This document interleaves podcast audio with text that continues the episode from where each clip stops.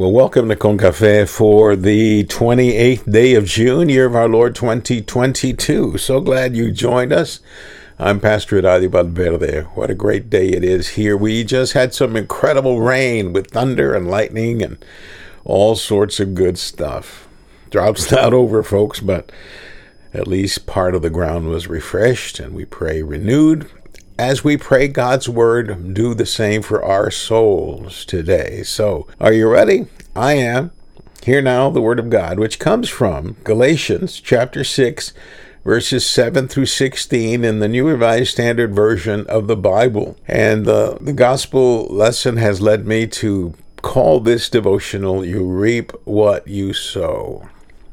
Whatever you plant, that will be your harvest.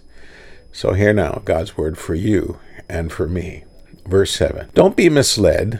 No one makes a fool of God. What a person plants, he will harvest.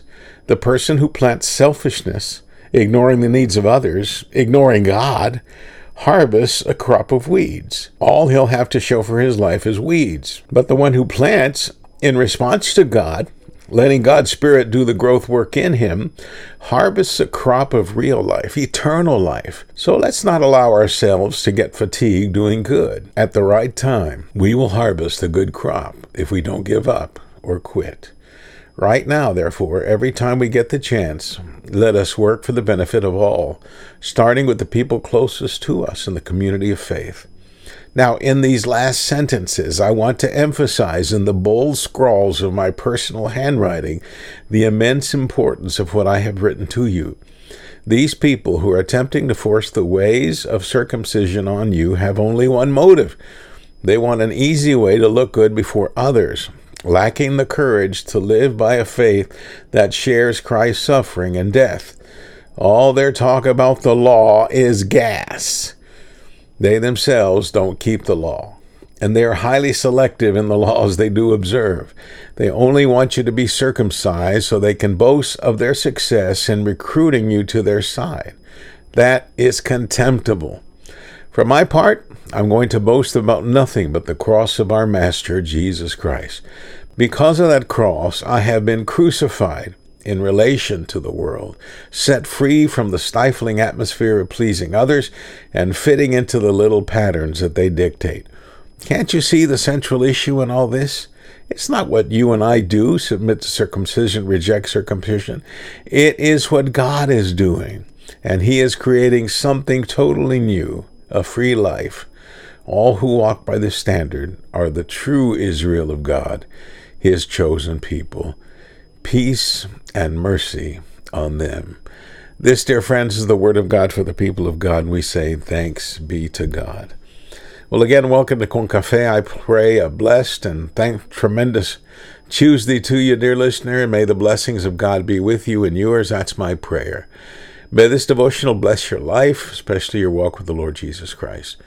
I thank you all for the prayers for those who have asked prayers from us. Continue to pray for one another continue to pray for the needs of the world and lift high the cross of Jesus, as I'm going to emphasize in this devotional. Now, this letter comes as the Apostle Paul is under house arrest. From what little we know about his time as a prisoner, we do know that most of his letters were dictated by him and written down for him by someone else. Who that was, we haven't a clue. We get a hint of that in verse 11, where Paul says, and I'm quoting now, in these last sentences, I want to emphasize in the bold scrawls of my personal handwriting the immense importance of what I've written to you. Close quotes. Each letter of the apostle included personal greetings and admonitions, but he also included theological teachings and or clarifications about relevant issues confronting each church or community. This passage shows Paul wants every believer to take seriously how important each day and all that day offers for us as a way to impact the kingdom of God. Now Paul reminds us that we cannot make a fool of God. And he says, whatever we sow, we will reap.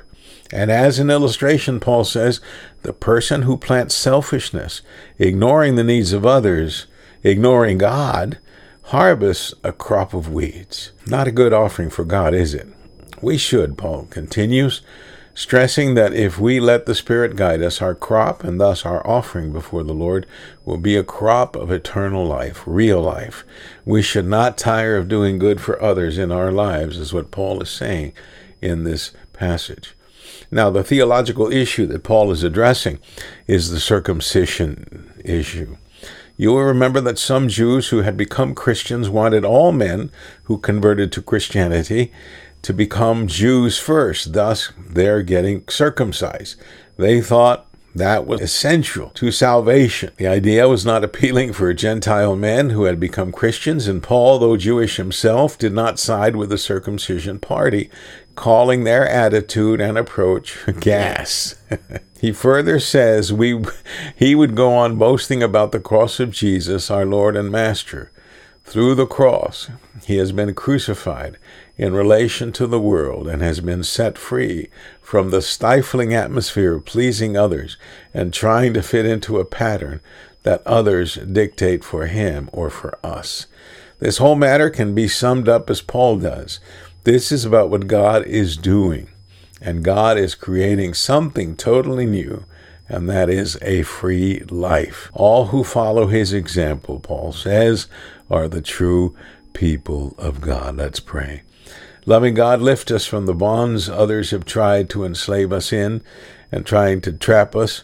Help us to live as Paul, boasting about what you have done through Jesus for us. And may we in our lives lift high the cross of Jesus, for it's in Christ Jesus' name we pray. Amen. Again, dear friend, I thank you for tuning in. I pray this has brought a blessing to you. And if it has, forward it to someone. Pray for someone. Pray for me. And I pray you have a great and blessed day in the Lord.